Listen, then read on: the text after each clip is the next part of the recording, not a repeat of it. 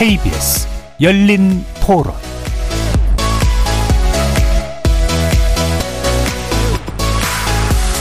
안녕하십니까. KBS 열린 토론 정준희입니다. 북한의 핵 공격 시 즉각적인 정상 간 협의를 갖기로 했으며 이를 통해 워싱턴 선언은 한반도와 동아시아 안정을 위한 강력한 힘이 될 것으로 봅니다. 미국의 국익은 분명한데 우리 국익은 흐릿할 뿐입니다. 국민은 이런 퍼주기 외교를 대체 얼마나 더 용인해야 하는지 묻고 있습니다. 이번 한미 정상회담에 관련해서 윤석열 대통령, 국민의힘 김기현 대표, 더불어민주당 박홍근 원내대표의 발언 차례로 들으셨습니다. 한국 대통령으로서는 12년 만에 다시 국빈 자격으로 미국에 방문한 윤석열 대통령. 우리 시각으로 오늘 새벽 미국 바이든 대통령과 정상회담을 마치고 확장 억제 강화 방안을 담은 워싱턴 선언을 공식 발표했습니다. 한미는 별도의 핵 협의 그룹을 창설하고 경제 안보에서도 전략적 파트너십을 강화하기로 했는데요. 여야의 평가는 엇갈리고 있습니다. 또 회담 전후 진행되었던 윤 대통령의 외신 인터뷰 관련 논란도 있죠. 이 내용 포함해서 워싱턴 선언의 실효성과 한미 정상회담 결과 자세히 평가해 보겠습니다. 오늘 진행된 국회 본회의에서 간호법 그리고 쌍특검법 처리를 두고 여야의 충돌이 있었습니다. 어떤 부분에서 시각차를 보이는지 짚어보고 향후 전국에 미칠 영향도 전망해 보겠습니다.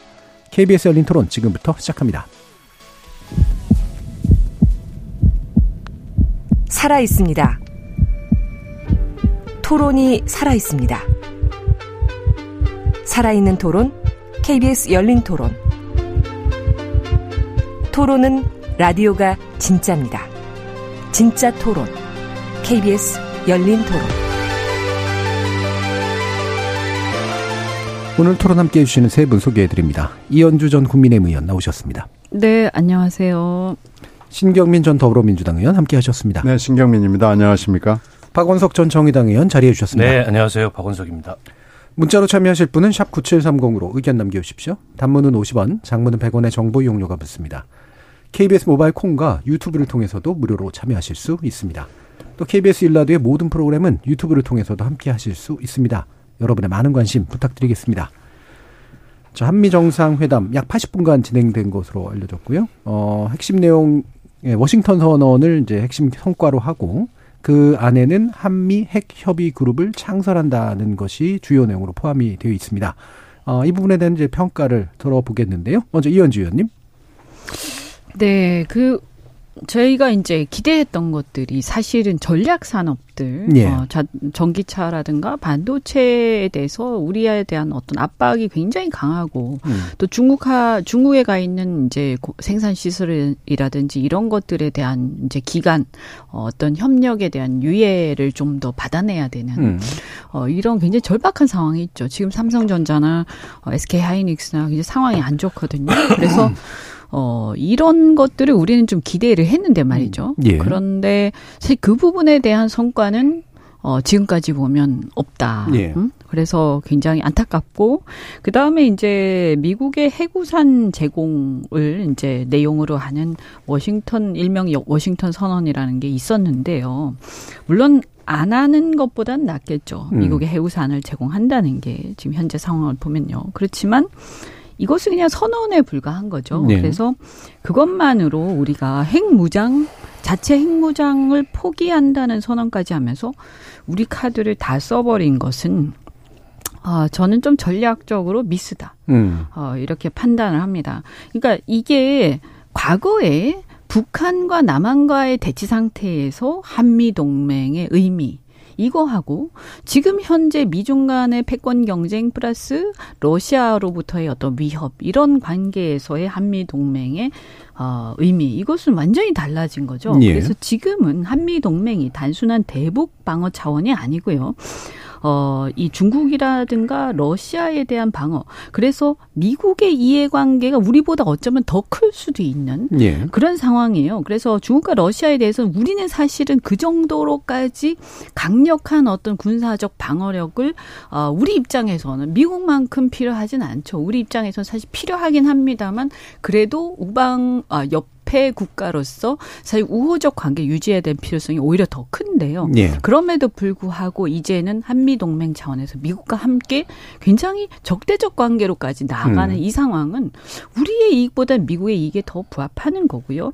그런 의미에서 핵무장의 의미조차도 저희 우리나라 입장에서는 단순한 북핵 방어 차원이 아니다. 그래서 예. 어, 어떻게 보면 중국과 러시아의 어떤 어, 미국의 요구에 의해서지만 어쨌든 이러한 적대 관계 계속 형성될 경우에 그 중국과 러시아로부터의 위협에 대한 방어 음. 그리고 이 동아시아 전체에서의 우리의 생존에 대한 문제가 돼버린 거예요. 예. 그래서 저는 이 핵무장 문제를 과거처럼 단순한 대북 방어 문제로 생각해서 미국이 해구산 제공해주면 된다. 이 차원 전 넘어섰다고 보고요. 사실은 어, 이것을 우리가 사실 이 협상 과정에서 경제 협상도 그렇고 상당한 어떤 핵무장 문제를 레버리지로 활용해서 미국으로부터 얻어낼 수 있는 게 굉장히 많이 앞으로 있을 수가 있는데 이것을 이번 워싱턴에서 그냥 포기하는 선언을 공개적으로 굳이 예. 했었어야 되느냐. 음.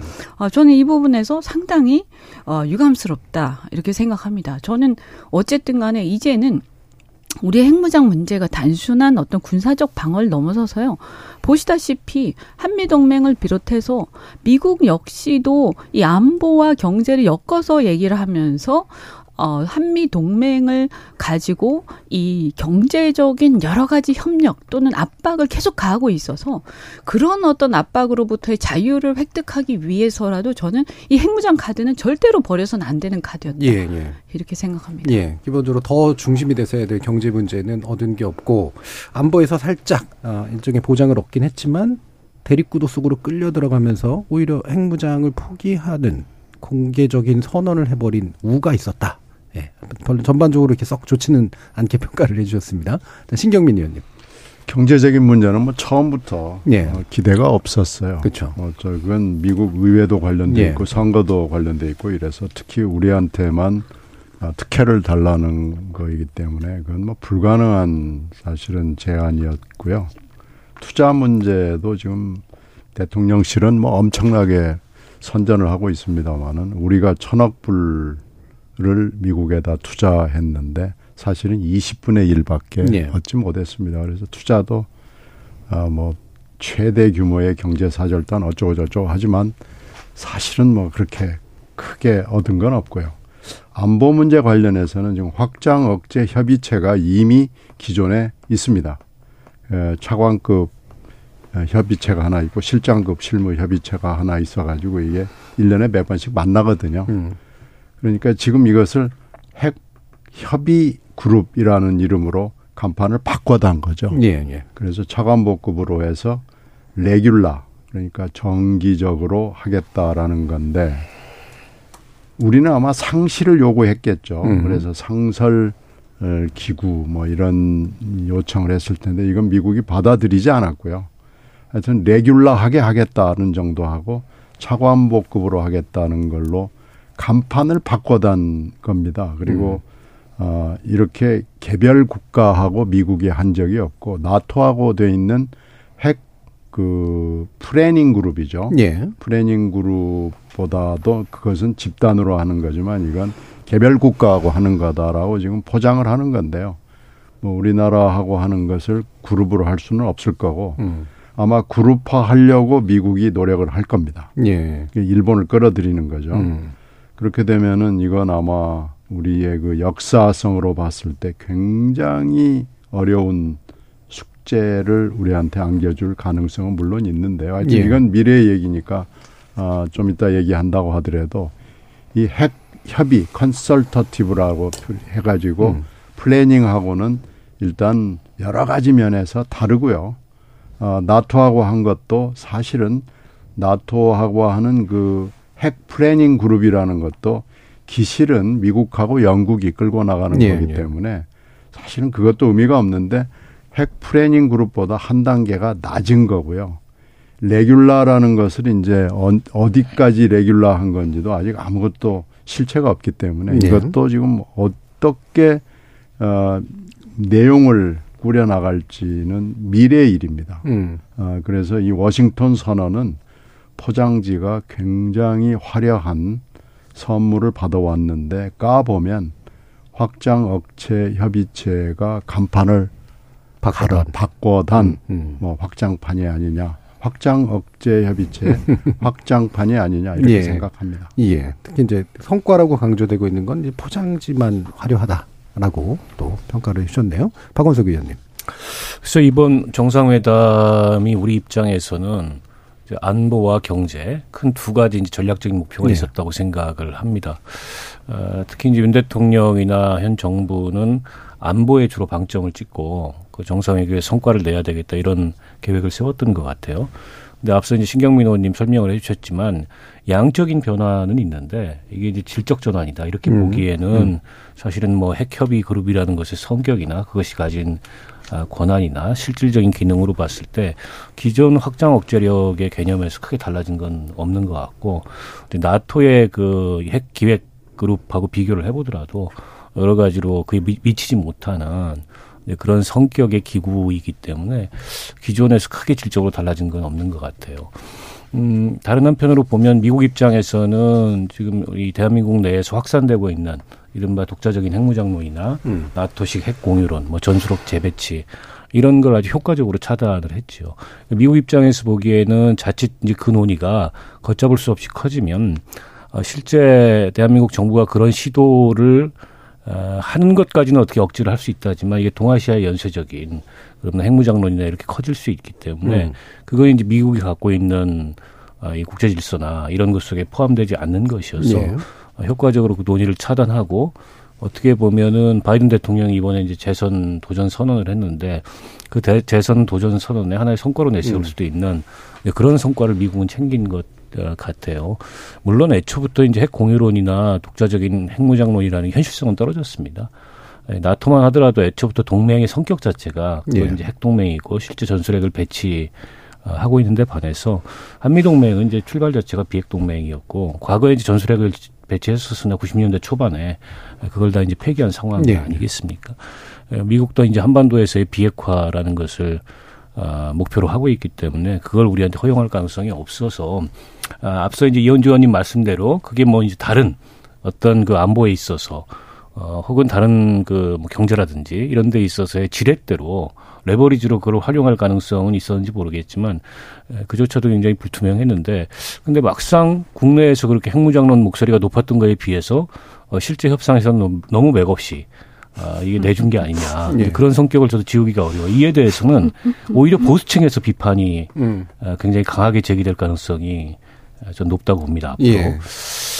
그리고 실제 우리 입장에서 중요했던 건 인플레이션 감축법이나 또 반도체 지원법이나 이게 이제 미국의 자국 내의 산업 정책이거든요. 어떻게 보면 미국 우선주의 어, 로의 어떤 그 장벽을 더 두텁게 쌓는 산업 정책인데 그로 인해서 이제 우리 이 글로벌 기업들이 여러 가지 손실이나 피해를 아, 입을 가능성이 커지고 있는데 그에 대해서는 직접적인 그 협상이나 협의도 잘 열리지 않은 것 같아요. 예. 어떻게 보면 나중으로 그냥 미루는 듯한 그리고 바이든 대통령의 그 언급에 행간을 보면 한국 기업들 잘하고 있으니까 잘 견뎌내지 않겠냐. 뭐 이런 어떤 미국의 입장만 일방적으로 관철된 게 아닌가 싶습니다. 그에 반해서 정상회담 직전에 반도체와 관련돼서 우리가 예상치 못했던 청구서가 날라 들어왔어요. 예. 지금 중국 이 어, 어쨌든 미국의 마이크론이라는 아, 메모리 반도체 회사를 이게 이제 글로벌 지금 시장 점유율이 한 3위쯤 되는데 음. 제재하려고 보안 검사에 들어갔는데 중국이 그 제재를 받게 되면 중국 내에 부족한 물량을 삼성이나 하이닉스가 기회거든요. 이거 어떻게 보면 예. 시장 점유율을 늘릴 수 있는. 근데 그걸 하지 말아달라. 한국 음. 기업들도. 어떻게 보면 미국이 반도체를 둘러싸고 중국과 결등, 갈등을 겪는 과정에서 한국 기업들이 미국의 전략적 이익에 맞게 좀 역할을 해달라. 예. 이건 뭐 시장주의 원리에도 맞지 않고 우리 입장에는 도저히 수용할 수 없는 요구인데 우리 정부의 입장이 묘해요. 그에 대해서는 뭐 확인할 게 없다. 아, 이런 입장을 취하고 있어서 이런 게 현실화되는 거 아니냐 이런 걱정마저 들 정도로 전체적으로 이번 정상회담에 우리가 내세웠던 안보와 경제라는 큰 두 가지 그 전략적 목표에서 봤을 때 과연 얻은 게 뭔가라는 예. 의문을 갖지 않을 수 없는 예. 회담이 아니었나 싶습니다. 음. 그러니까 이 마이크론 말씀을 하셔서 예. 이 얘기도 안 할 수가 없는데 이번에 최근에 본 미국에서 전기차 보조금을 미국산 자동차에만 다 지급을 했잖아요. 그래서 일각에서는 이게 독일과 일본 차도 받은 받지 못했기 때문에 우리도 뭐 크게 아쉬울 게 없다 이런 얘기를 하시는 분들도 계시지만 근데 사실은 그렇지 않아요. 기억하실런지 모르겠는데 그 바이든 대통령이 그 우리 이제 현대차라든가 기아차에 대해서 엄청나게 일종의 마케팅 비슷한 그런 홍보 예. 뭐 이런 그 과정들이 있지 않았습니까? 예. 윤석열 대통령 집권 초기에요. 그때 미국에다가 투자하고 생산 시설을 증, 증설하겠다 이런 약속들도 했었고요. 그래서 이 어떤 어, 자동차를 생산하는 나라들 중에서 우리 현대기아처럼 미국의 생산 시설이 그렇게 막 대한 나라가 없어요. 제가 음. 알기로는. 그래서 이것은 어 사실 그때만 하더라도 미국에서 어떻게 나왔습니까? 아, 걱정하지 마라. 우리가 많은 어떤 어 그 저 어 지원과 혜택이 있을 예, 예. 것이다라는 취지로 다 얘기를 했고 그래서 실은 우리나라 일자리가 줄어들고 미국의 일자리가 늘어나는 것임에도 불구하고 우리 국민들은 박수를 치지 않았습니까? 음. 근데 이번에 보니까 전혀 그것이 생각하고 달리 전개가 됐고요. 그래서 이 메모리 반도체 문제도 마찬가지. 마이크론을 이제 중국에서 수입 금지를 하면서 미국산이 못 들어가니까 그러면 자기 나라 제품을 못 파는 대신에 그러면 거기에 중국산 중국에서 삼성전자 거를 사갈 수 있는 건데요. 그런데 이번에 보면 삼성전자 역대 최악의 어떤 어, 영업 실적이 나오지 않았습니까? 1분기에요.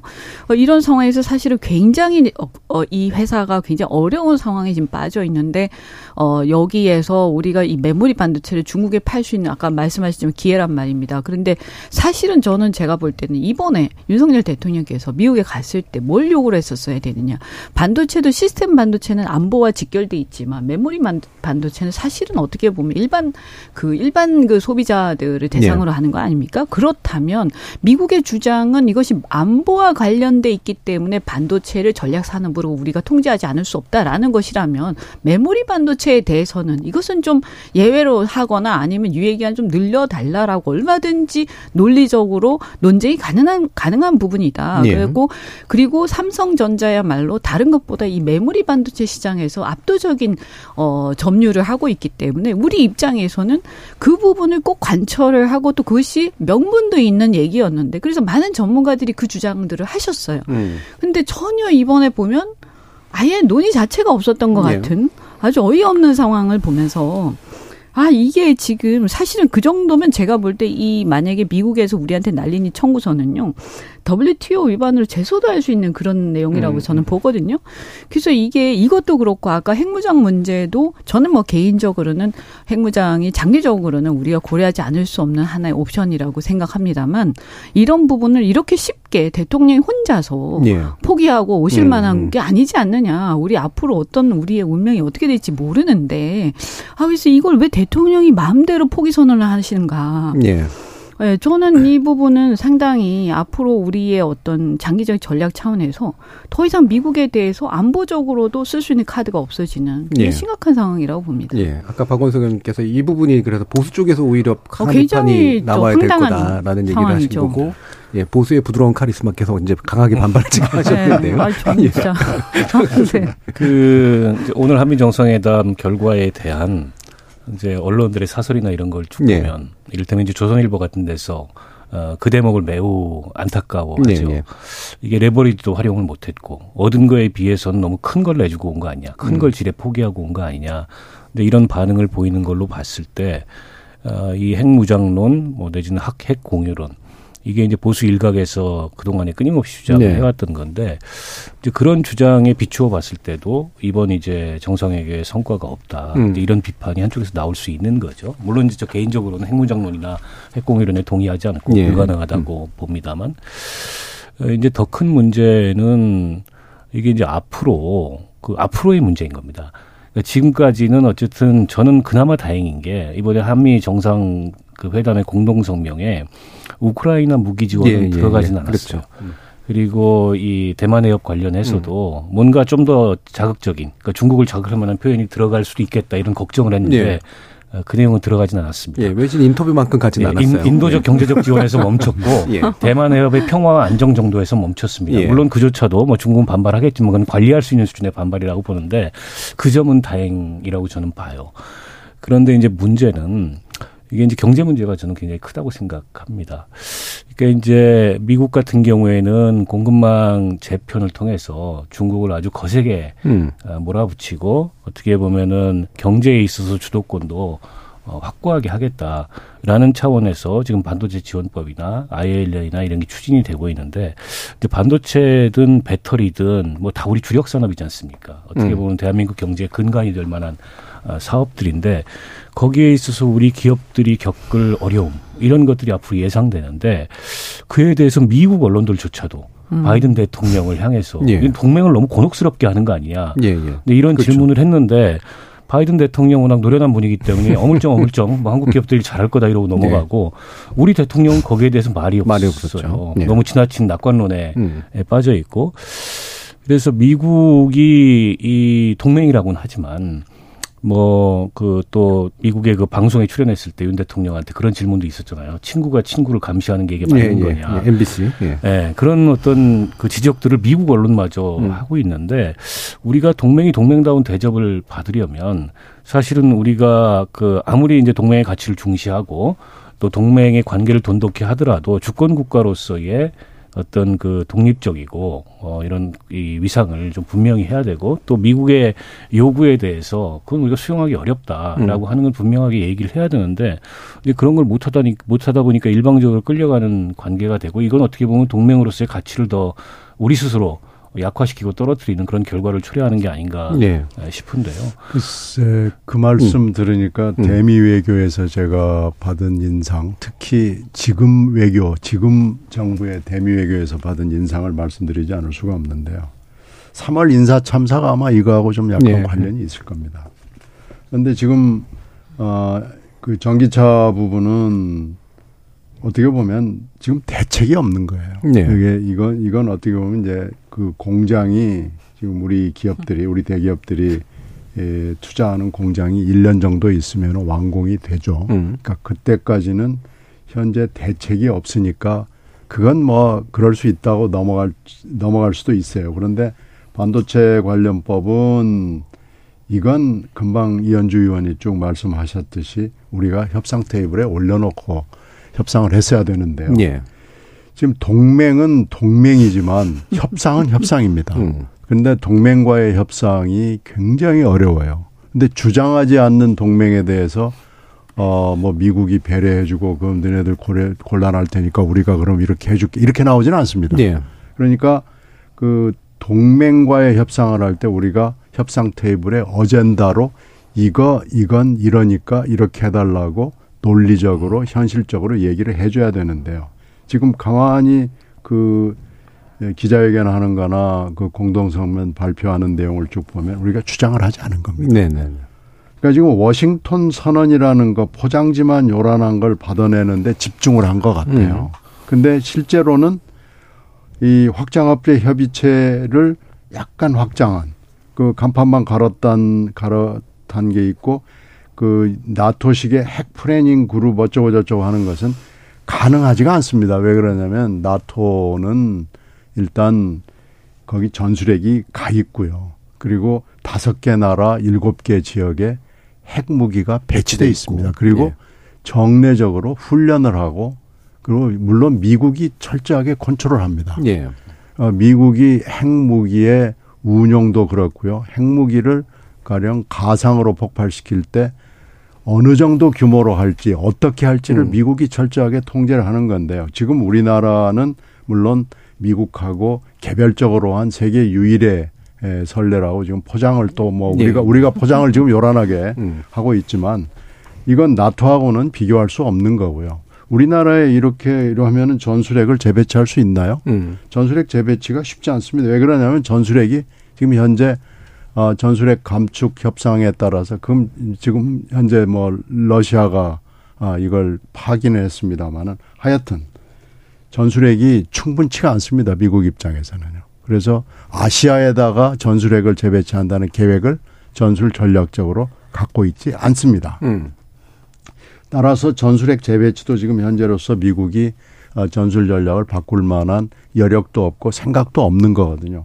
그렇게 따지면 해구산을 가질 수밖에 없고 그러니까 미국 입장에서는 이 확장 억제 협의체를 뭔가 좀 간판을 바꾸면서 근사하게 할 필요성이 있는데 우리가 아무 주장도 하지 않고 아 이거 좀 근사하게 해주세요라고 지금 요청을 한 거예요. 예. 그러니까 포장지만 서로 만진 네, 거죠. 미국 예. 입장에서는 아이고 그럼 해줄게요. 그리고 그냥 굉장히 반가워서 달려든 거고요. 음. 아무 다른 음, 거에 대해서는 뚜렷하게 요청을 하지 않은 겁니다. 예. 이렇게 따지면 협상의 실패고요.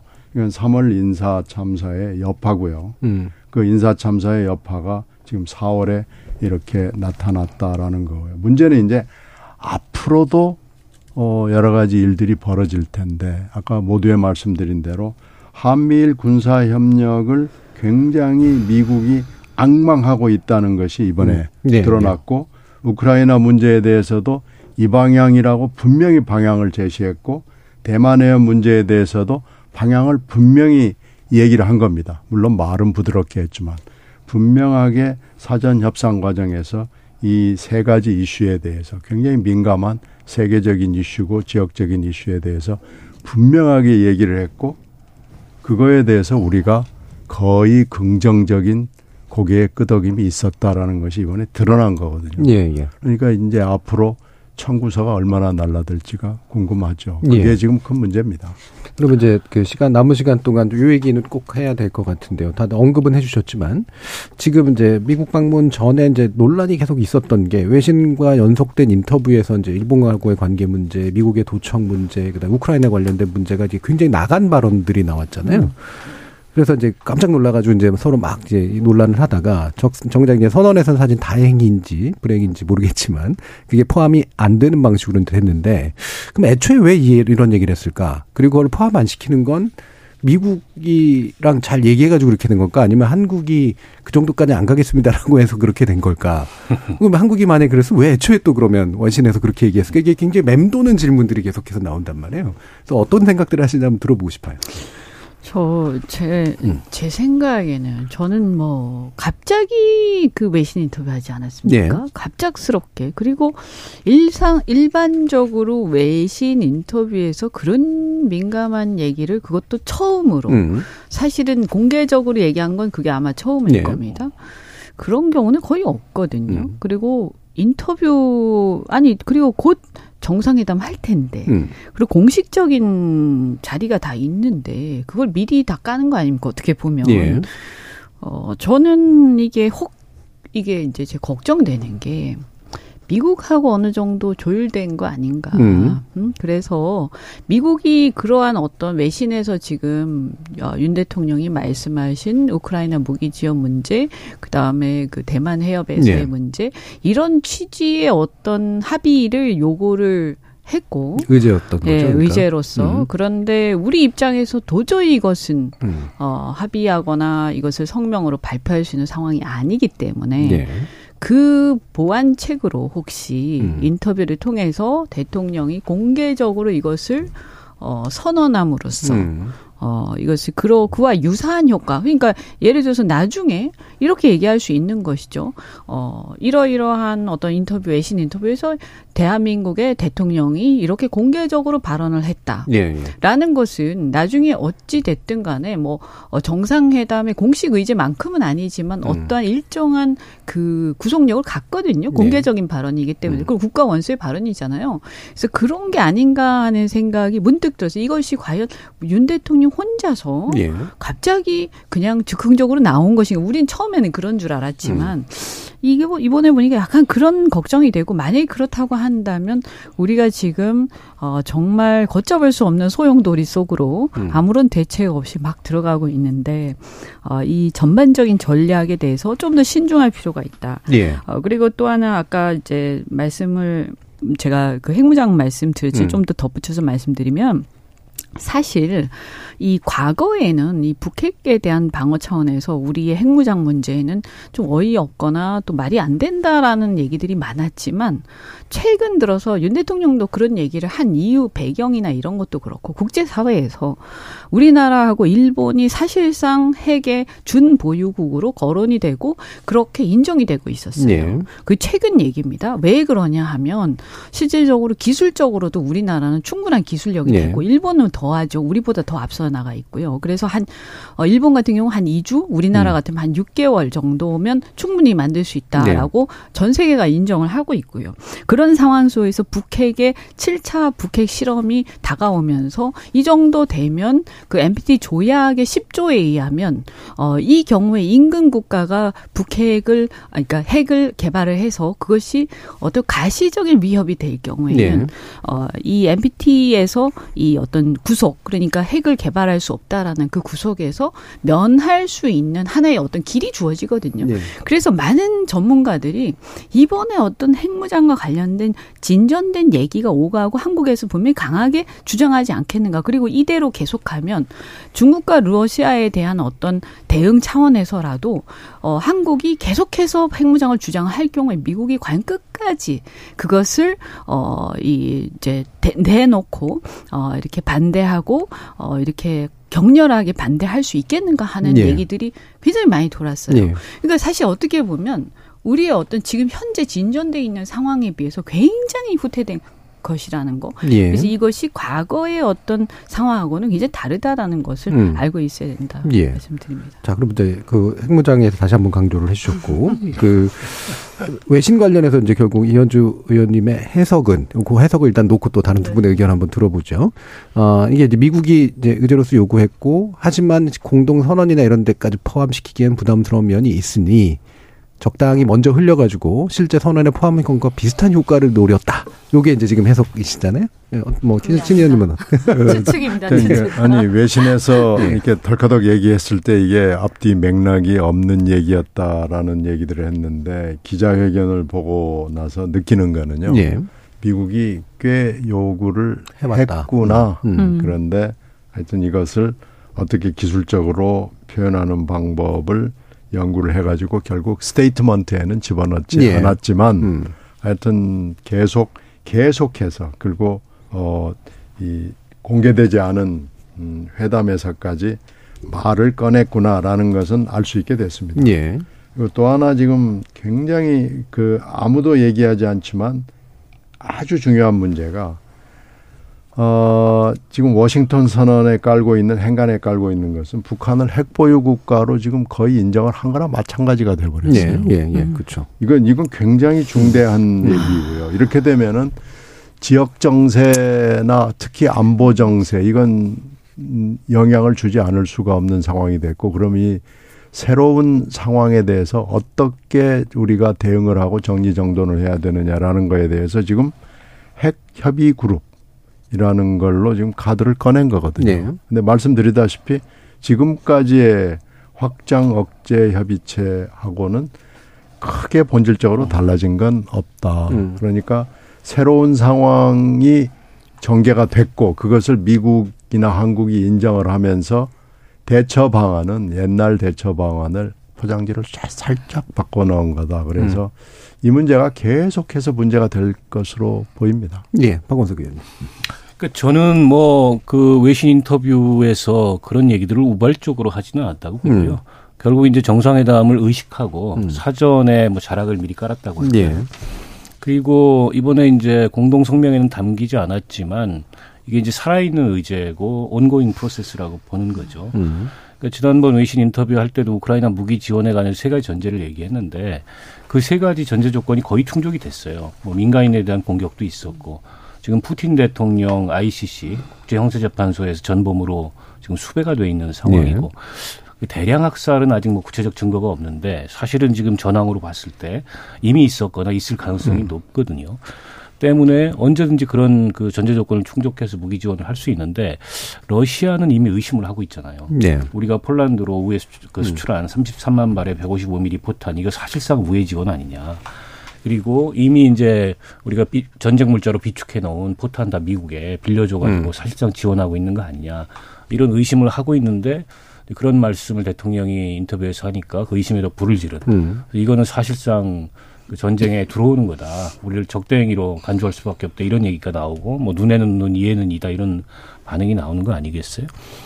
근데 이게 이제 언제 언제 이걸 갖다가 이제 공식화하고 또 실질적으로 그렇게 나갈지 모르는 상황이라고 보고 더 심각한 거는 이제 이 대만 해협 문제인데 왜냐하면 중국이 뭐 우리하고 별 관계 없는 나라면 괜찮은데 어쨌든 우리하고 그 최대 교역국이란 말이죠.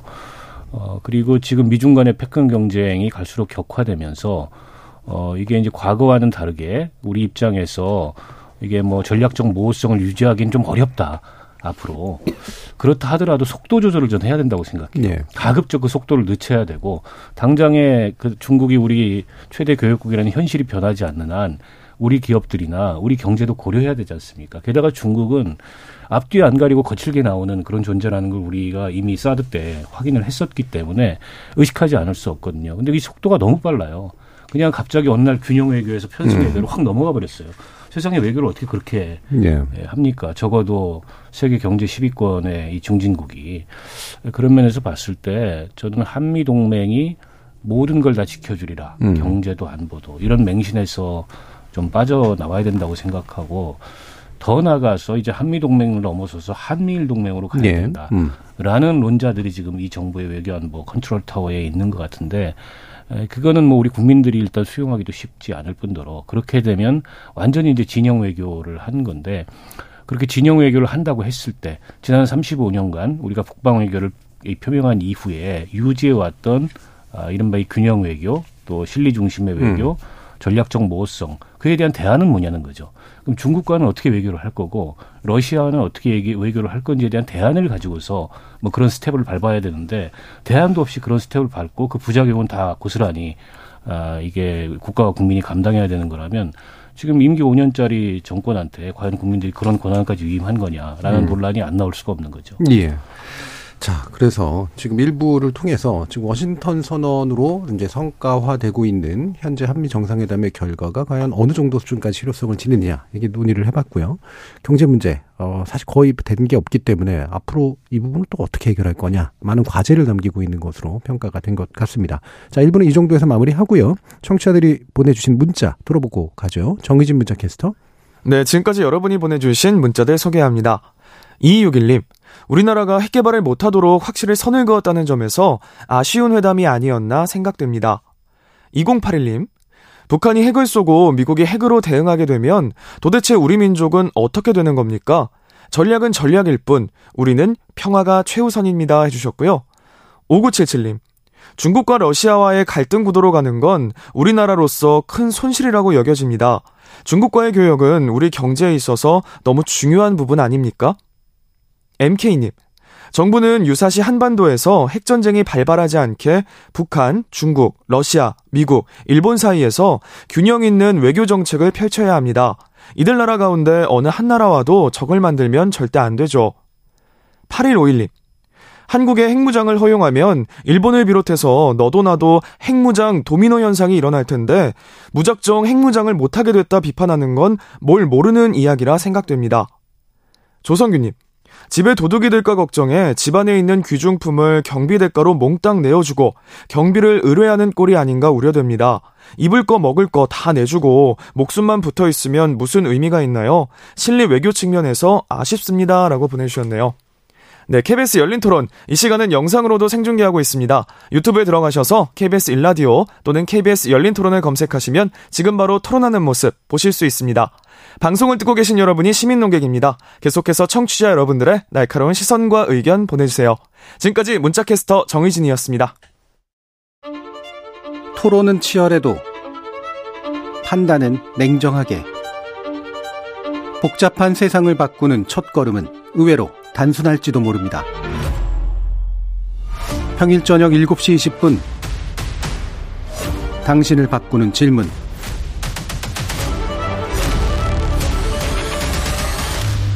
KBS 열린 토론 KBS 열린 토론 2부 신경민 전 더불어민주당 의원, 박원석 전 정의당 의원, 이현주 전 국민의힘 의원 이렇게 세 분과 함께 이른바 쌍특검 법안이라고 불리우는 것 그리고 간호법 본회의 문제 함께 짚어보도록 할 텐데요. 이게 다 이제 입장차가 매우 크고 어 하나는 이제 직회부가 돼가지고 본회의 통과한 법안이고요. 또 하나는 이제 패스트트랙이 마침내 지정이 된 형태죠.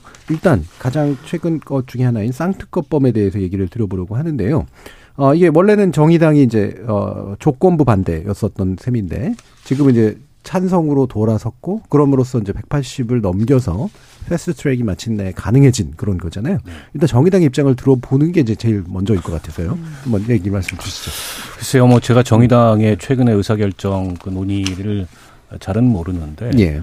에, 어쨌든 그 법안에 대해서는 정의당도 공감을 했기 때문에 네, 두 네. 법안 다 법안 발의를 한 거고 이번에 통과된 법안은 정의당 발의 법안으로 둘 다 통과가 그랬죠. 됐습니다. 어, 근데 이제 민주당에서는 이걸 2월 달부터 fast track에 얹자 이렇게 얘기를 해왔는데 에, 그건 좀 명분도 떨어지고 사전에 빌드업 과정이 필요하다. 예. 그렇게 되면 이제 정쟁밖에 안 되니까 어, 충분히 명분을 가지고 검찰에도 시간을 주고 예. 그리고 이 국민의힘에도 어쨌든 법사위를 통해서 정상적인 의사 일정을 밟아서 법안을 통과시킬 그런 시간을 주자. 근데 이제 안 하거든요. 검찰도 수사를 안 하고 음. 그리고 국민의힘도 이거 법사위에서 법안 논의를 할 생각이 없고 그러나 이제 정황은 이미 뚜렷하게 드러났고 50억 클럽 같은 경우에 뭐 곽상도 의원 무죄 판결을 받았지만 그거는 검찰 내부에서도 이거 정상적인 판결이 아니다. 예. 라는 반발이 나올 만큼 어, 너무 사실은 정황도 뚜렷하고 증거도 많고 그리고 박영수 전 특검에 대해서도 수사하는 척은 하는데 압수수색도 하고 음. 또 실질적인 수사가 된다는 에, 그런 느낌은 못 받고 있는 상황 아니겠습니까? 국민적 공분은 굉장히 크고요. 때문에 이거를 그냥 뭐 방기할 수가 없다라고 해서 어, 그동안에 법사위에서의 논의를 촉구했는데 국민의힘이 할 생각이 없어요. 그렇게 되면은 뭐 특검을 가는 수밖에 없다는 게 정의당의 판단이었고 다만 쌍특검을 한꺼번에 패스트트랙으로 가는 것보다는 50억 클럽 특검부터 먼저 하자. 예. 네, 이런 의견이었는데 어, 최근에 왜 이렇게 논의가 급진전됐는지는 음. 제가 이제 확인을 못했습니다. 김건희 그 주가 조작 특검도 마찬가지죠. 그 어, 권오수 회장 재판 과정에서 주가 조작 가담 정황이 드러났잖아요. 예. 근데 이건 뭐 고발 사건임에도 불구하고 피고발인에 대해서 음. 그 어떤 조치가 없어요. 뭐 그냥 사건을 종료하는 것도 아니고 그다음에 뭐 혐의 없음으로 종결하는 것도 아니고 그냥 손에 들고만 있는 거죠. 그래서 아 이건 검찰이 못 하는 거구나. 대통령 부인이기 때문에 그러면 사실 검찰이 혐의가 있음에도 불구하고 수사를 못하면 그 특검이 할 수밖에 없는 거 아니냐. 예. 이게 논리적 비결인데 어 문제는 이제 이, 이 특검법이 실제 패스트트랙에 상정이 됐다 하더라도 법사위에서 180일 또 본회의에서 60일 이러면 아무리 빨리 돼도 뭐 한 200일 이상 걸릴 가능성이 높아요. 그러니까 패스트가 아닌 거죠 이미. 예. 그런데다가 대통령 거부권 행사 가능성이 굉장히 높기 때문에 결과적으로 그 패스트트랙에 이거를 얹기는 했습니다만 어, 뭐 양상은 이 법안이 통과돼서 실질적인 수사가 진행되기보다는 예. 그게 정쟁의 소재로 소모될 가능성이 높다. 음. 그런 점은 우려스럽죠. 예. 그러니까 이게 지금 이제 지난번에도 사실은 박원석 의원께서 이런 말씀을 이제 기본적인 취지를 해주셨고 그래서 명분이 어쨌든 누적이 됐고 축적이 됐다. 충- 시간은 충분히 줬다라고 아마 정의당은 판단하는 것 같은데요. 어 그런데 이제 지금 저희 국민의힘 같은 경우에는 어 민주당은 이거는 이제 돈봉투 사건을 막기 위한 또 다른 방탄이다. 그리고 이것이 정의당이 도와줘서 방탄의 들러리가 됐다. 이제 이런 입장이에요. 명분은 축적이 안 돼 있다고 보는 것 같은데 당의 입장에 동일하신지 모르겠습니다만 이현지 의원님께서 어떤 생각하십니까? 아니 이제 뭐 반대를 하는 부분들은 이제 제가 보면 이제 50억 클럽 특검은 그렇게 반대가 강하지 않은 것 예, 같고요. 예, 예. 이제 김건희 여사 특검 때문에 아마 음. 그런 것 같은데 어, 이 부분은 이제 사실 처음에는 이제 이게 너무 정쟁으로 흐르는 게 아니냐 음. 이래가지고 어, 상당히 이제 그 반대하는 부분들 반대하는 거기에 대해서 어, 지지층의 결집 이런 것들이 막 이루어졌죠. 근데 이제 문제는 이게 그 검찰의 수사가 예. 사실 이제 많은 국민들이 볼 때 검찰 수사가 제대로 안 되고 있는 거 아니야? 뭐 약간 그 이후에 뭐 검찰이 수사했다는 얘기를 거의 들은 적이 없고 대충 그냥 얼 그냥 마무리 무마하는 느낌을 이제 받고 있죠. 그러다 보니까 사실은 이제 당에서 많이 반대를 하고 뭐 그건 영부이니까 이게 입장상 당의 지도부에서는 그걸 찬성할 수는 없는 거 그렇죠. 아니겠습니까? 예, 예. 일단 반대를 해야지. 그런데 이제 그 반대의 명분이 이제 검찰 수사가 약해지면서 느슨해지면서 어 이 반대 명분이 사실 약해지고 있는 건 사실이에요. 예. 어 그래서 이 부분을 어떻게 할 거냐 했을 때 결국은 저는 뭐 이거는 어떻게 타협점이 없는 부분이라고 봅니다. 이 김건희 특검법 때문에 입장이 아마 상당히 곤란할 겁니다. 예. 당에서는. 그래서 이건 타협이 어렵기 때문에 이건 만약에 두 개를 묶어서 패스트트랙에 해부를 하게 되면 음. 결국은 어 그냥 민주당은 민주당인데 또 야당은 야당대로 그냥 통과를 시키고 예. 또 여당은 여당대로 반대를 하고 음. 어 그래서 최종적으로는 대통령한테로 갈 텐데요. 그것이 이제 어 지금 거부권을 행사를 해야 된다. 이제 이렇게 지금 가고 있는 상황이죠. 그래서 거부권 행사를 또 대통령께서는 자기 이제 어, 부인이지 않습니까? 영부인인데 이 부분에서 이제 대통령의 결단이 필요한 부분이죠. 그래서 음. 이것을 그냥 예상하는 것처럼 대통령께서 어, 그냥 거부권을 행사할 것이냐 아니면 아 이것은 어, 내 그 부인의 어, 문제라고 할지라도 그것이 또 부인 아무리 자신이 어, 결백하다고 주장하더라도 어, 평상시에 이제 공정과 상식을 굉장히 모토로 내세우면서 예. 어, 특히 이제 대통령 되기 전에 보면 어, 진영을 떠나서 굉장히 공정하고 추상 같은 형사 처벌과 어떤 기소, 수사 이런 것으로 국민들을 굉장히 감동을 시킨 분이시기 때문에 어, 저는 사실은 어, 상당히 어렵겠지만 이 특검을 대통령께서 거부권 행사하지 않는 것이 음. 우리 국민들로부터 지금 상당히 많은 여러 가지 문제로 이제 신뢰가 좀 떨어져 있는 상태인데요. 예. 외교는 그렇다 치더라도 이 부분은 자신의 장기잖아요. 그래서 여기서 다시 한번 어떤 공정과 정의 또 상식 이런 것들을 아 그래도 그것이 완전히 어, 녹슬진 않았구나 하는 이미지를 남기는데 저는 굉장히 중요하다 이것이 여기에 대해서 대통령이 어떻게 대응하는가가 예. 그래서 그냥 어 단순히 아 이거는 여야 간의 정쟁의 성격이 있고 나에 대한 공격이고 또 내 부인에 대한 공격이기 때문에 이것은 적들이 나를 공격하는 거니까 내가 막아 이렇게 생각하시지 말았으면 좋겠다. 그리고 예. 어, 이 김건희 여사의 주장 뭐 얘기 아마 그렇게 하실 텐데 결백하다라고 한다면 특검 결과도 어, 아무 문제 없는 걸로 나오지 예. 않겠습니까? 예. 그러면 저는 오히려 지금 검찰의 수사에다 맡기는 것보다 특검을 통해서 문제가 없는 걸로 결론이 나는 것이 앞으로를 깔끔하다. 위해서도 더 깔끔하지 않을까 이렇게 예. 생각합니다. 두 분 말씀처럼 결국은 김건희 여사 특검, 주가 조작 의혹에 대한 특검이 이제 핵심이 되는 거고 대립에 이거는 결국 대통령의 결단이 없으면 또는 대통령의 결단을 만들어낼 정도의 어떤 정책 환경이 조성되지 않으면 실제로 신속처리 지정 기일 지나고 나서 통과가 된다고 해도 거부권 부딪힐 거고 거부권을 혹여 안 쓴다고 하더라도 어, 특검 형성 과정에서 또 엄청난 음, 예, 대립들이 되면서. 거의 뭐 사실상 수사가 실제로 될 가능성 은 거의 없다고 보여지는데 그렇다면 이제 민주당 무슨 생각인가? 국민의힘이 주장하는 것처럼 방탄인가? 아니면 또 다른 종류의 어떤 청- 총선 이전에 최대한 압박을 하기 위한 것 정도로 보는가? 어떻습니까? 뭐 돈봉투 때문에 한다는 네. 것은 그건 돈봉투는 최근에 불거진 예. 사건이기 때문에 이것은 뭐 성립하지 않는 공격이고요. 음. 어, 이재명 사법 리스크 특히 대장동 리스크를 방어하기 위한 것이다라고 하는 것은 뭐 주장으로서는 일단 예. 뭐 있을 수 있다고 보는데요. 그러나 이 두 건을 좀 나눠서 생각해 볼 필요가 있어요. 음. 50억 클럽 특검은 특검 얘기가 나오니까 검찰이 부랴부랴 박영수 예, 그랬죠. 특검을 압수수색을 했어요. 정말로 오래간만에. 음. 그렇게 미루고 미루고 눈치 보고 그러더니 했어요. 근데 그것을 어 하는 것을 보고 아 검찰이 드디어 박영수 특검을 버렸구나 하는 사인으로 해석하는 사람들이 굉장히 많습니다. 네. 그래서 박영수 특검도 어 일단 각오를 하고 있다 하는 얘기들이 지금 여의도나 서초동 쪽에서 흘러다닙니다. 음. 근데 박영수 특검만 문제되는 게 아니고 50억 클럽 특검을 하게 되면 자연스럽게 따라 나오는 사람이 권순일 대법관입니다. 예. 예. 그래서 이제 박영수 특검과 권순일 대법관은 어, 검찰이 에, 이렇게 나오는 거 보니까 버리기 시작했구나라는 일단 사인은 하나 분명히 준 것 같습니다. 김건희 여사 특검 얘기가 나올 때마다 국힘당 쪽에서 나오는 반응은 문재인 시절 검찰이 그렇게 털었는데 아무것도 안 나왔고 결국 기소도 못하고 끝났지 않았느냐라고 얘기를 하는데요. 저는 이 부분은 어, 그 당시에 탄압받는 검찰총장이었지만 윤석열 총장이었습니다. 예. 그러니까 총장의 총장이 아무리 탄압을 받아도 검사거든요. 음. 그러니까 검사의 부인을 제대로 수사할 수 있는 배짱을 가진 검사는 대한민국에 존재하기 어렵다라고 예. 봅니다.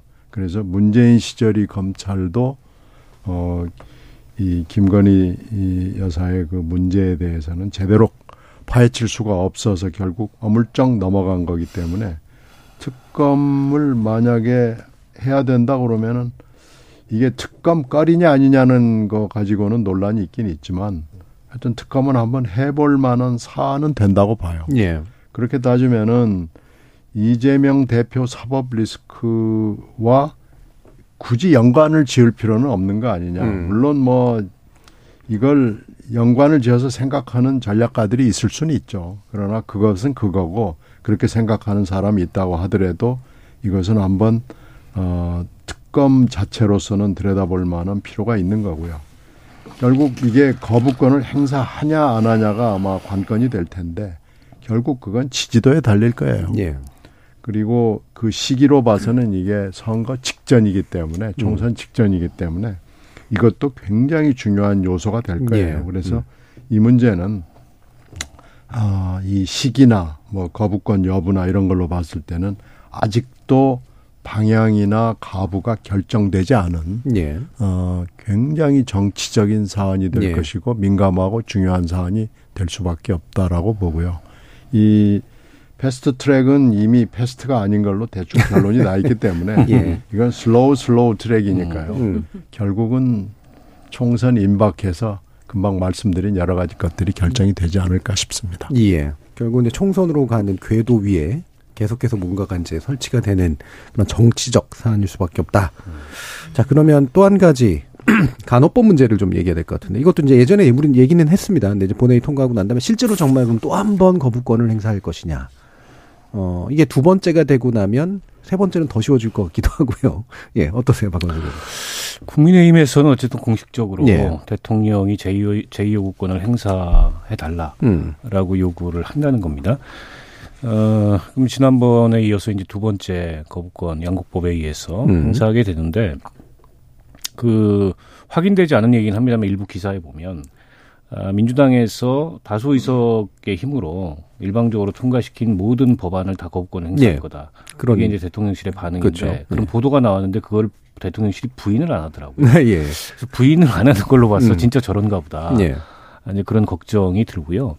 그렇게 되면 이제 정치는 실종되는 거죠. 음. 결국 한쪽은 계속 이제 의석수를 가지고서 어, 국회에서 밀어붙이고 또 다른 한쪽에서는 계속 거부권 행사하고 어, 국회에서 이게 서로 마주 앉아서 논의를 하다 보면 좀 밀고 당기다 보면은 해결이 될 수 있는 문제들조차도 예.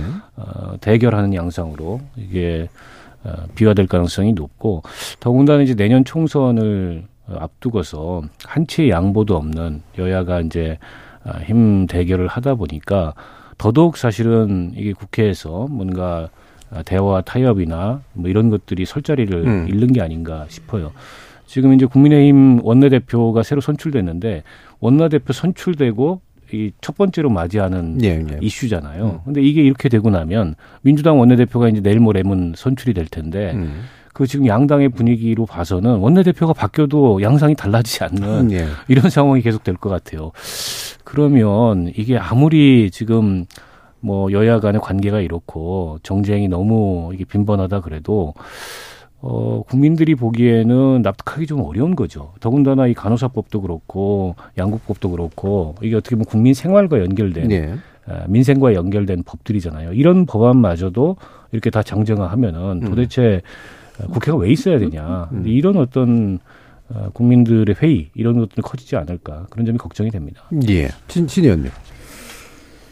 아, 이 양곡관리법은 사실 한 230만쯤 되는 농민들하고 한판 붙어, 붙은 거예요. 예. 근데 이 간호법은 이게 아마 50만이 좀 넘는다고 그래요. 간호사 네. 일수격이. 네, 한, 한 55만 이렇게 얘기를 하던데. 근데 이 숫자의 문제가 아니고요. 이 양곡관리법도 그렇고 특히 간호사법 이런 것은 지방 소멸 문제 그리고 이 고령화 문제 뭐 이런 어, 우리 한국 사회가 직면하고 있는 굉장히 심각한 문제들하고 직결돼 있습니다. 예. 어, 하나는 보건하고 연계돼 있고 하나는 또 뭐 여러 가지 이제 식량의 문제이기도 예, 하고요. 그렇죠. 근데 이런 문제를 이렇게 대통령과 야당이 그냥 직거래로 한 판씩 이렇게 막 두드려 패는 식으로 붙는다는 것이 굉장히 위험하죠. 음. 어, 여당은 그냥 어, 숫자가 없으니까 그러니까 어떻게 보면 패스하는 건데 그러면은 이- 저기 용산에서 탁 쳐서 넘겨주면 그냥 이게 소멸시켜 버리겠다라는 굉장히 쉬운 배구를 하는 거예요. 음. 이렇게 할 일은 아닌데 지금 정치가 실종되고 여야의 대립이 극에서 극으로 가고 지금 대통령이 그 사이에서 굉장히 중요한 역할을 하고 있고 이렇게 가면 이제 앞으로 버- 이거 말고 또 있잖아요. 노란 노란봉투법 노란봉투법, 있잖아요. 방송 삼법 네, 뭐 예. 방송법 있으면 계속 앞으로 이렇게 해 가지고 어 이제 전반부가 곧 끝나가는데 5월 지나가고 나면은 또 이제 6월 잠깐 하고 7, 8월 지나가면 이제 정기국회고 정기국 마지막 4년차 정기국회는 사실 하는 듯 마는 듯 지나갑니다. 이렇게 예. 되면 사실 거의 지금 이제 국회가 임기를 21대가 끝나가게 되는데 21대를 이렇게 맞춰야 되는 것인가 예. 하는 아주 근본적인 회의가 있고요. 이렇게 되면은 또 어, 윤석열 대통령의 2년 차가 이렇게 끝나가 버리게 되거든요. 그렇죠. 그럼 이제 총선되고 그래서 1년 차 이렇게 지금 지내왔는데 2년 차가 암울해요. 그래서 앞으로도 계속 이렇게 할 건지 이제 이렇게 되면 관성이 붙으면은 어, 앞으로 금방 말씀드린 법도 3차, 4차가 되면은 또 거부권 행사할 거 아니겠어요? 예. 그러면 뭐 올해 정말 암울합니다. 음. 이거 이거 좀 누군가인지는 모르겠지만은 어 스톱을 해 가지고요. 브레이크 밟고 자 이렇게 가서는 안 된다 하는 얘기를 해야 됩니다. 내일이 이제 에, 야당 원내대표가 선출되는 예. 날이에요. 음. 그걸 계기로 삼든지 뭐 하여튼 뭔가 기회를 지금 잡아서 브레이크를 잡고 자 우리가 한번 생각해 보자 하는 계기를 마련해야 됩니다. 예.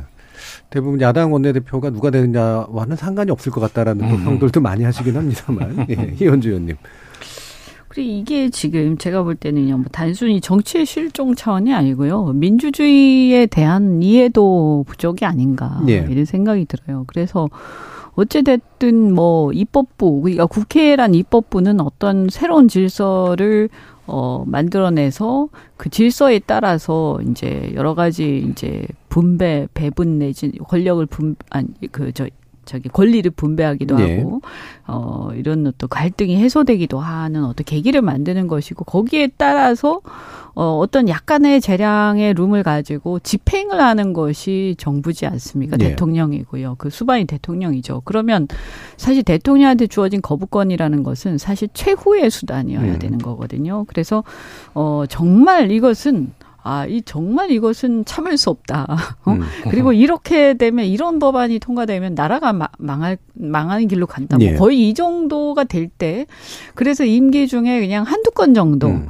어 이렇게 하는 게 또는 뭐 한 1년에 한 건 정도 요 정도 하는 게 저는 맞다고 생각을 해요. 근데 지금 보면 건건이 지금 이제 예상이 되고 있는데 특히 문제는 뭐냐면 양곡관리법도 마찬가지지만 이 간호법이나 이런 간호사법 같은 경우에는 이게 이제 어떤 그 사실 이해관계가 서로 다른 집단 간의 이 권리와 의무를 어떻게 배분할 거냐 또 예산을 어떻게 배분할 거냐 이 문제 아닙니까? 예. 그러면 이것은요, 이 사회적 갈등이 국회라는 장위에 올라온 거거든요. 음. 그러면 이것을 해결하는 데가 어디냐? 국회입니다. 그래서 그렇죠. 국회가 자신들의 어떤, 어, 권력을, 이, 어, 10분 발휘해서 조정과 타협을 서로 간에 음. 하면서, 어, 그래서 어떤 제3의 대안을 만들고 만 들고 서로 생각이 조금씩 다르니까 말이죠. 그러면서 사회적 갈등을 국회 안에서 해결하는 거예요. 아니면 전부 다 데모하고 난리 법석이 날 테니까 서로 싸우고 예. 그래서 바깥에서 싸우는 걸 국회가 대신 해주면서 여기서 그렇죠. 조정을 하는 게 국회 역할인데 음. 지금 그 역할이 완전히 없어지고 또 대통령은 또 뭐냐 국회하고 대립하는 상황 음. 집행부의 수반이 아니라 마치 입법부 한쪽의 수반인 양 마치 당 대표처럼 돼버린 예, 예. 거예요 대통령이 그래서 음. 지금 민주주의에 대한 근본적인 이해가 굉장히 부족한 상태고 어 뭐 양호관리법은 이미 지나간 거지만 간호사법 같은 경우에도 보면 실제 이제 자- 간호사들의 입장에서는 보면 실질적으로 의료 현장에서 의료 인력이 많이 부족하다 보니까 간호사들이 사실상 의사를 보조하는 어 굉장히 많은 역할들을 하고 있고 그러면 이것에 대한 어떤 독립적인 음. 어, 법적 포지션을 어, 지위를 부여해달라 이런 거란 예. 말이에요. 그 다른 나라에도 이미 많이 있고요.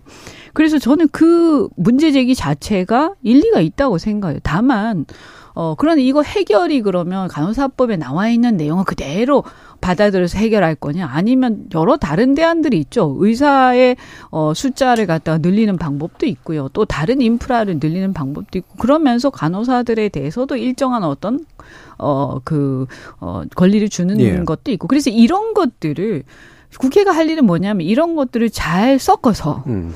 그래서 저쪽이 주장하는 거 100이라면 그 중에서 몇 가지는 양보를 시키고 예, 예. 합리적인 몇 개만 가지고 또 반대하는 쪽에 대해서도 서로 좀 양보를 시키면서 또 받아들일 수 있는 거 봐- 해가 3의 대안을 만들어서 이걸 여야가 합의를 해야 되는데 이걸 뭐 한쪽 그러니까 자꾸 거부권 행사하면 나중에 어떻게 되냐면 야당에서도요. 야 이게 말도 안 되게 한쪽 편이다. 한쪽의 어떤 입장만 대변하는 법이다. 그럼에도 불구하고 어차피 저기서는 반대할 거니까. 그렇죠. 그러면 우리가 현실적인 대안을 낼 필요가 없어.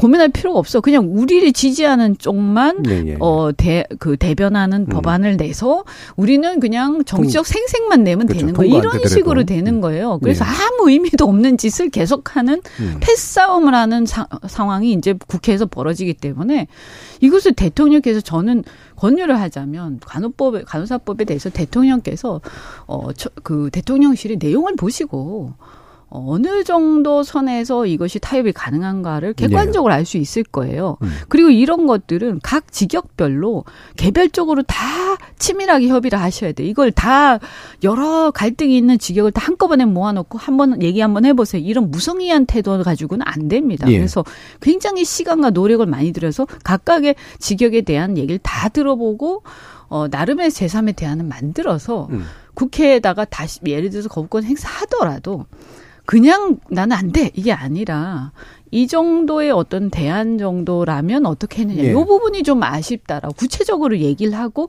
이것을 여당 야당의 대표 지도부한테 얘기를 미리 해서 예. 그래서 이것이 다시 한번 국회가 제의를 해줬으면 좋겠다. 이게 음. 사실 진정성이 있는 거죠. 그냥 이것은 이 법안을 죽이는 방편으로 할 게 아니라요. 예. 그래서 전 대통령의 거부권도 대안을 제시하는 방식으로 거부권이 행사돼야 된다. 예. 예, 이렇게 생각합니다. 예. 그래서 결국에 방금 이제 이현주께서 말씀 주신 것처럼 이게 뭐 협치, 저- 저희 코너의 제목이긴 합니다만 협치까지 뭐 얘기하기도 전에 원래 정치의 기능인데 이제 그게 안 된다고 하면 근데 저는 사실 한 가지 근본적인 의문은 대통령은 정말 하고 싶은 게 있는 걸까라는 이제 거거든요. 예. 그러니까 이게 전혀 없다는 얘기가 아니라 정말 하고 싶은 게 있으면은 개혁법을 통과시키기 위해서 뭔가를 받아야 되잖아요. 서로 주고받는 그렇죠. 게 예. 필요해지죠. 그렇죠. 양국관리법 때도 그랬지만 특히 간호사법도 보면은 보건복지부가 흔적이 안 보여요. 예, 예. 그림자도 안 보이는 겁니다. 보건복지부가 이 문제를 사실은 제일 잘하는 분들이 많을 거예요. 음. 그리고 이 문제가 그냥 뭐 하루 이틀 나온 거 1, 2년 나온 게 아니고 한 10년이 넘게 계속이 되어 온 거고요. 그리고 이, 이 관련자들이 사실은 국민의힘에 더 많습니다. 음. 국민의힘 현역 의원에도 있고 지나간 그 전직 의원들도 어 국민의힘 쪽에 맞고 이 간호사법의 지금 추진위원장이 간호사협회 사실은 국민의힘 의원 출신입니다. 예. 그러니까 국민의힘 분들이 이것을 계속 계속 10년이 넘도록 주장을 해온 거예요. 그런데 어, 국민의힘 공약도 했나요? 공약? 공약도 물론 했죠. 했죠. 그리고 그리고 대통령도 후보 시절에 음. 아 알았다고 그러고 뭐 지원해 주겠다고 그러고 다 했거든요. 그런데 지금 이 대목에 와서 야당이 추진을 하려고 그러니까 안 된다? 무슨 법이 그런 법이 있어요. 이건 좀 뭐가 잘못돼도 한참 잘못된 거고요. 지금 여당도 문제입니다. 이거 이거 저 여, 야당이 하려고 그러니까 뭐 와서 얘기를 하려고 그러면 아 야당이 하려고 그러니까 안 됩니다. 근데 대충 이런 논리로 가는데요. 네. 이 하여튼 간호사법의 추진 세력은 국민의힘이 압도적으로 많습니다. 음. 아마 9대 1일 거예요. 음. 그렇게 따지면은 아 지금 용산은 그러면 가령 이런 방법이 있죠. 보건복지부에 누구를 책임자로 내세우든지 아니면은 뭐 객관적인 전문가로 책임자로 내세워서 그럼 이 사람들하고 한번 얘기를 해서 그러면은 여야도 하나씩 끼워가지고 가지고 와라라고 해야 예. 되는데 가만히 보건복지부는 손 놓고 앉아가지고 다 알면서도 음.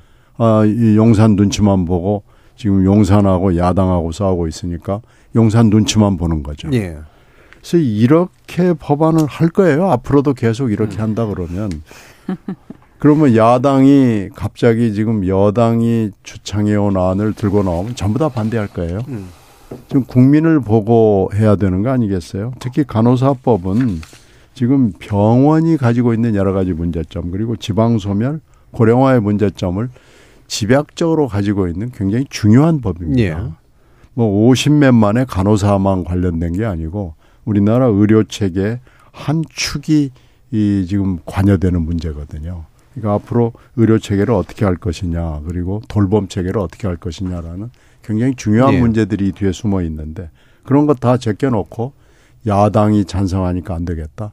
이렇게 나라를 운영해 가지고 저는 안 된다고 생각합니다. 예. 이건 이건 진짜 재고를 한번 해야 됩니다. 예. 그러니까 정부 여당이 이제 하고 싶은 바가 있으면 어떻게든 이제 조율을 해가지고 뭔가를 풀어야 될 텐데 그러면 일단은 그냥 총선까지는 그냥 이, 이 체제로 가자인지.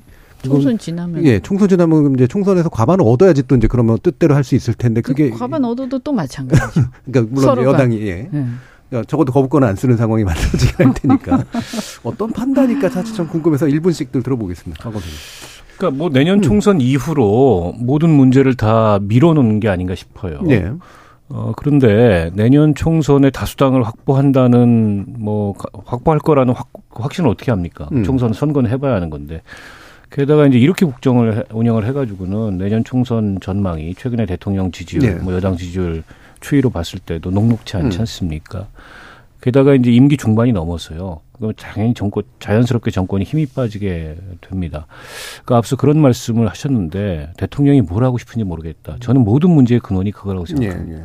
대통령이 국정 운영에 어젠다가 있어야 되는데 그리고 그 어젠다를 중심으로 여당도 국회도 이렇게 세팅이 되거든요. 대통령 중심제 국가에서는.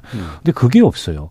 그게 없다 보니까는 어 그냥 어떻게 보면은 마치 여당이나 정부가 야당처럼 민주당이 하는 거는 다 반대할 거야. 이런 모습으로 드러나는 게 아닌가 싶고 어 사실은 뭐 협치가 안 되는 책임은 일방에게 있지는 않지만 그렇죠. 적어도 대통령 중심제 국가에서 게다가 여당이라면 그 여당의 책임이 훨씬 더 큰 거죠. 음. 그런 점에 대해서 저는 내년 총선 뒤에 모든 걸 하겠다 이렇게 할 문제가 아니고 지금 당장 돌아보고 바꿀 건 바꿔야 된다고 생각합니다. 예. 이현준 일본님. 네, 저는 이 사태를 보면서요. 지금 보건복지부 장관은 그 장관 자리가 뭐가 그렇게 중요한지 모르겠지만 이런 거 하나 조율해서 대안 못 만드는 사람이라면 좀 물 러나는 게 맞다 이렇게 생각합니다. 어, 이게 그냥 단순한 간호법이 아니고요. 아까도 말씀 뭐 누가 하셨지만 어, 이것이 사실은 우리 의료법 체계에 대한 여러 가지 의료 체계에 대한 문제고요. 어, 이 사실은 차제에 이게 제대로 된 보건복지부 장관이라면 자기의 그 자리를 걸고 차제의 간호뿐만이 아니라 전체적인 의료 체계를 지금 현재 심각한 고령화와 지방에서의 의료 지원의 어떤 거의 사- 의료 지원이 사라져가고 그래서 아무런 지금 대책이 없이 전부 다 서울로 오고 있는 이 상황에 대해서 그리고 어 지금 기피과들이 생기는데 이것도 예. 지금 대책이 없는 거 아닙니까? 그래서 이런 부분들에 대한 어떤 전 전반적인 그그 음. 그, 그 개선안을 가지고 오히려 이것을 하나의 축으로 넣어서 자기가 대안을 가지고 예. 그 설득을 해서 그래서 설득안을 만들어가지고 이것을 대통령한테 설득할 수 있는 정도가 돼야 보건복지부 장관을 하는 거지 뭐 예. 한다고 예. 지금 국무위원 그 배지 달고 앉아 있습니까? 예. 예. 자 오늘 토론은 그래서 이대로 마쳐야 될 것 같은데요. 오늘 함께해 주신 세 분 박원석 의원님, 이현주 의원님, 신경민 의원님 세 분 모두 수고하셨습니다. 감사합니다. 고맙습니다. 고맙습니다. 고맙습니다. 지금까지 KBS 열린 토론 정준이었습니다.